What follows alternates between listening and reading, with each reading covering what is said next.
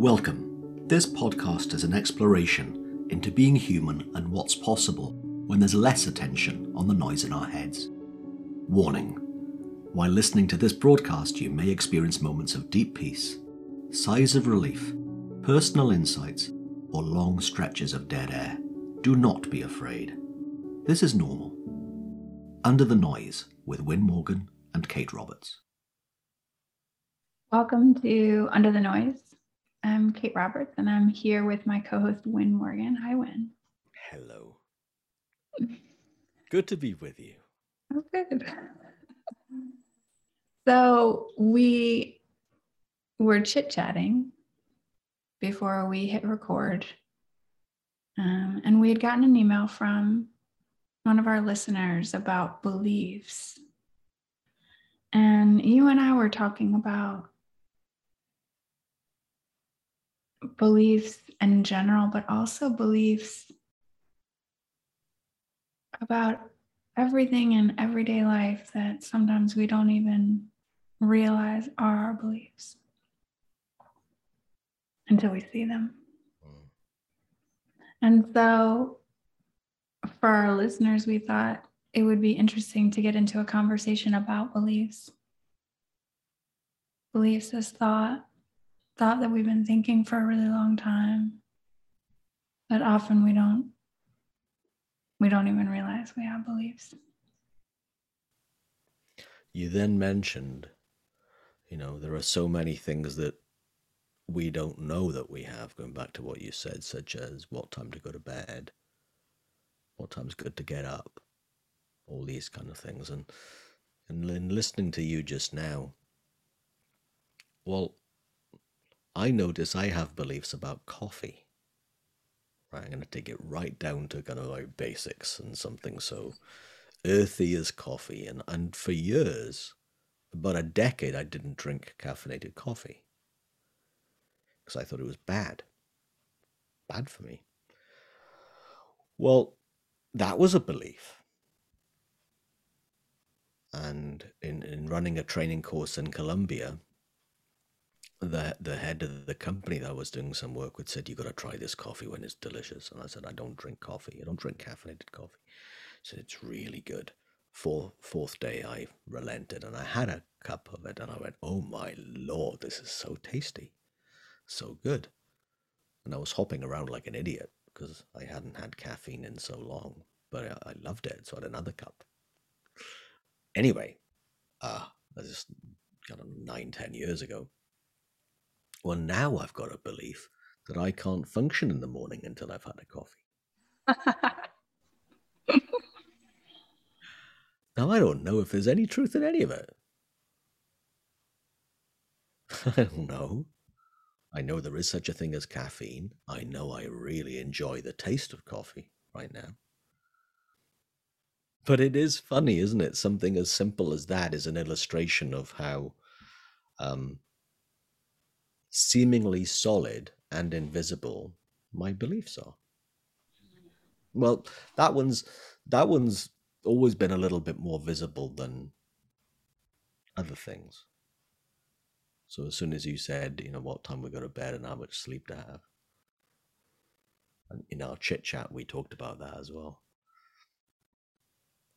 Because I, I would imagine that there are absolutely bundles of unconscious beliefs I have about me, about life, about other people, about things. But I just don't know. And they're even there. And a few weeks ago, we, we had um, Orit as a guest and we talked about invisible rules.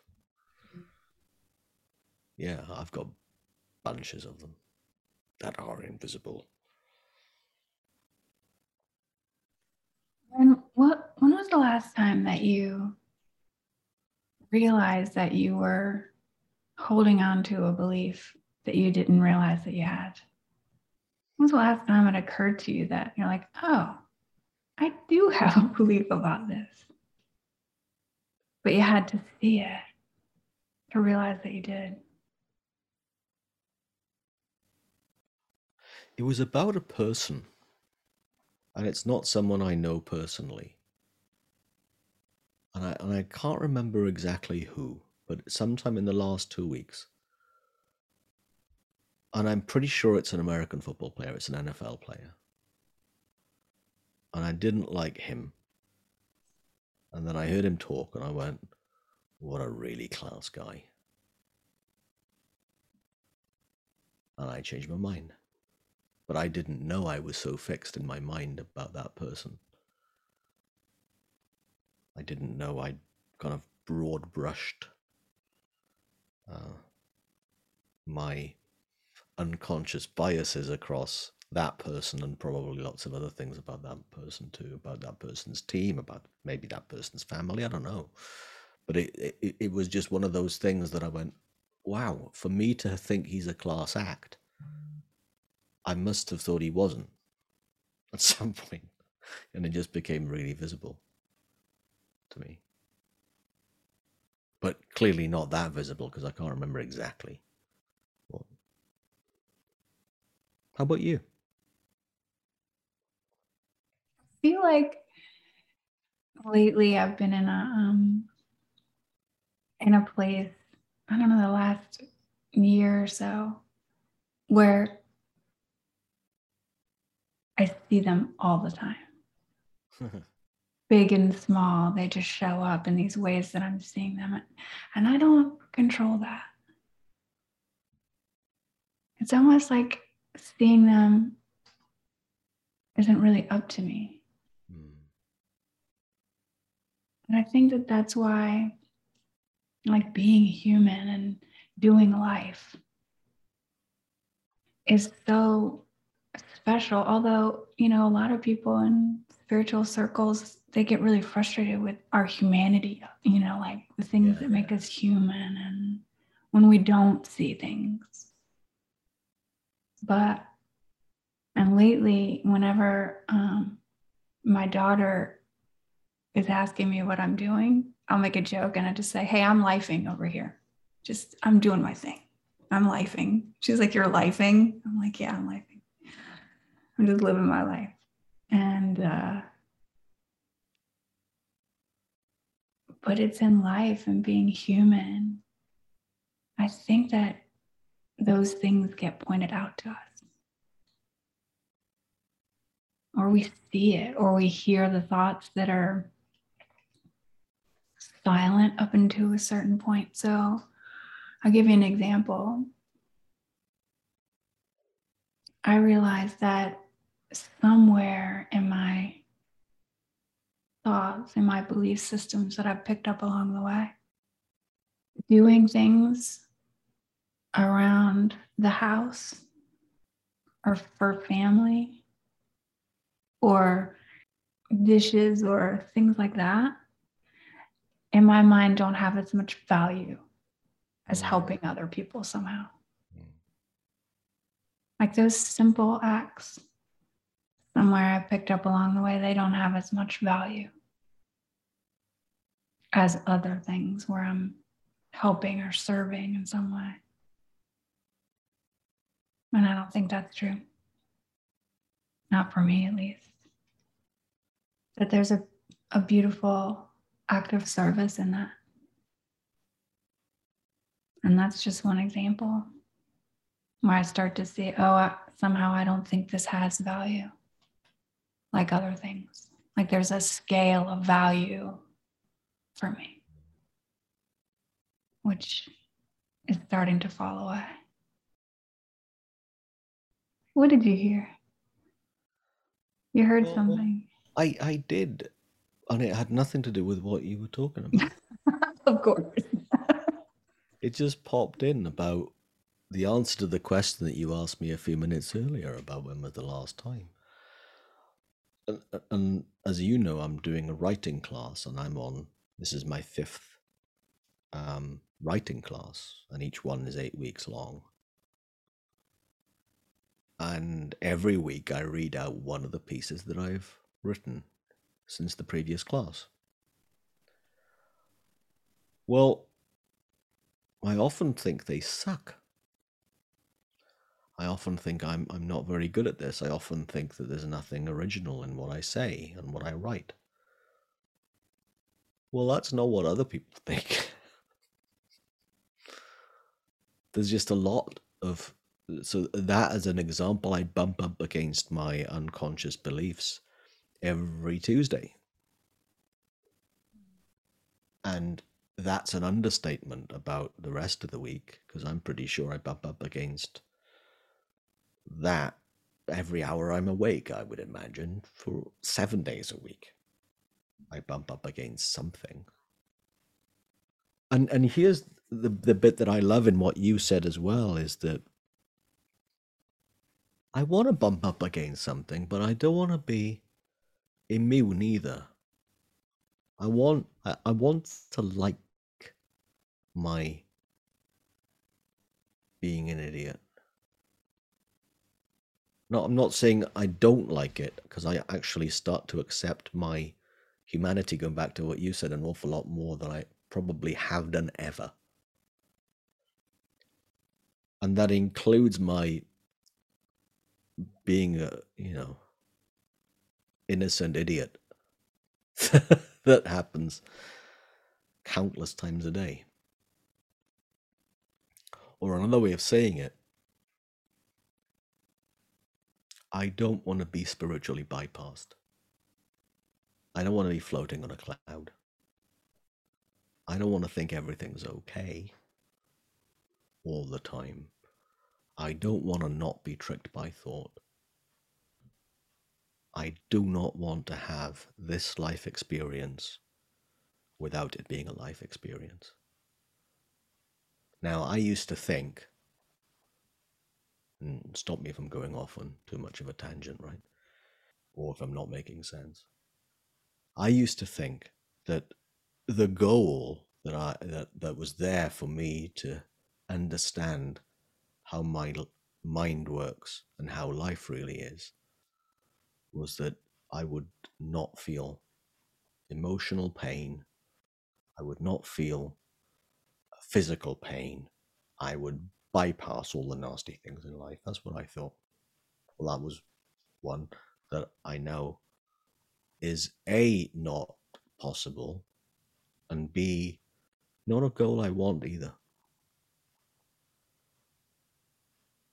Because life is not that way. And for me to want to be, to have a life that isn't how life is, doesn't make any sense anymore. So I find it easier to be an idiot and to laugh at myself and to find this whole experience of being alive absurd as opposed to float above it and not be impacted by things that would impact me. Now, the depth to which I'm um, suffer, I think, is different. And you and I have talked at length about what that means for me and what it means for you in our previous 50 plus episodes of, of this podcast. So, what am I saying? I'm going to constantly have beliefs that are invisible, that look like truth as opposed to thought created illusions. And it's not something that I need to overcome. However, it's really helpful to notice that I'm making them up. But that doesn't mean stop making them up. It means, hey, look how you work. You make stuff up when, and it looks solid. I think there was a, at some point in one of the conversations recently that we've had on this podcast. It, I think it was with Bob a few weeks earlier, a few episodes ago, where I noticed that I had been trying to sanitize my life and keep it safe. Keep the highs not too high and keep the lows not too low. And I hadn't realized I was still doing that. I knew I used to do that a lot and try to do that. It it it makes a lot less sense now to sanitize my life and a little more okay to live it, regardless of how I feel what I make up, what I struggle with, what I find in flow with.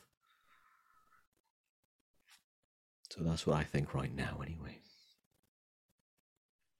I thought while you were talking that, you know, we see these beliefs show up.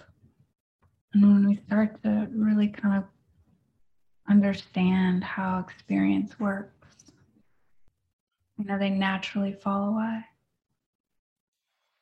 Things like sanitizing. That's the word you used, yeah? Mm-hmm. That had so much value for you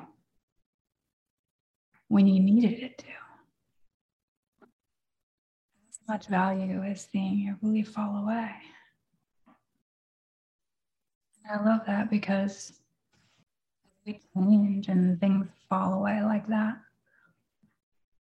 I think we have this tendency to, to judge how much we saw before as not enough, as this what we're seeing now. There's a perfection to what we're seeing at any given moment. It's not on us to see. I think it's enough feels like enough. Whereas at certain points, it didn't feel that way. Like I was seeking, I was wanting something better or different or more. But there was a perfection to that. That was enough too for where I was. Life has us. It has us. Life always does. It does. It does. No matter what we're seeing or not seeing. And feeling or not feeling, and wanting and not wanting. Because there was a, a, a lovely, well, all of what you said was lovely as a nice reminder as well. And I noticed that at one point when you were talking about perfection, what is, the only way that perfection can and can't exist is via judgment. And that's thought. Thought appearing real would cause judgment. Well, there's no escape from that. So that's fine too. So even judging judgment makes less sense, which leaves us with living as is, regardless of what the is is. Somewhere that made sense to me in my head anyway. I don't think it really does when it's said out loud, although there's something there. You know, part of our beliefs, I think, at least for me, is what I've decided has value and how much value, including my own value mm. as a human being, what gives me value. And I'm starting to find a place and really discovering its value. Space of not knowing. And when I drop into that space, when all my judgments kind of fall away for just a second, like maybe even less than that, that space of not knowing is so beautiful and empty full all at the same time. I don't know how to explain that when I don't know, and I know I don't, it's under belief and judgment, I truly know value in that space. My value, the value of whatever experience I'm having, no matter what it is. The value of not seeing, the value of seeing all of that is all in the space. I don't know. when I sit in that space, the knowing finds me. I don't find it. Truth finds me there. What occurred to me as as you were sharing that was it, it comes back to one more time it com- comes back to the feeling. And if I'm feeling off, or I'm feeling judgy, or I'm feeling I need to see more, it's it's a feeling that I've made something up. Now there may be something to look at. It might not be. And if there is something to look at, often the space of not knowing, which is what you've just said, is the place to relax into. And then the okayness comes back, the feeling of okayness, regardless of what's happening in life and what we're making up about ourselves and value or anything else, any other story that is, or a belief that is hanging around, known or unknown, conscious or unconscious. There's something really cool in the simplicity of just noticing that feeling tells us everything. And the knowing that there's nothing that needs to be done about that. You taught me that when? Us hanging out taught you that. I had to see that for myself in the same way that you did. And in our kind of chit chat before we, you know you hit record today, it's something that came up there about space for ourselves to kind of clear and see. I think we've both been blessed by people who have been pointing that out to us in really gentle and and sometimes less than gentle ways.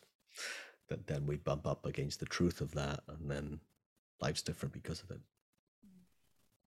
And if you're listening and getting a sense of the feeling of peace, that, that, nothing else. Thank you, Win. Thank you, Kate. That was beautiful. Thank you. You've been listening to Under the Noise. I'm Kate Roberts, and I'm here with Win Morgan. If you have any questions or comments or suggestions for topics, please reach out to us. Our details follow the podcast. See you soon. Thanks for joining us. We'd love for you to subscribe, rate, and review. If you have a topic or question that you'd like us to chat about, email Win or Kate at win at winning.co.uk and Kate at katerobertscoaching.com. Until then, enjoy what's possible under the noise.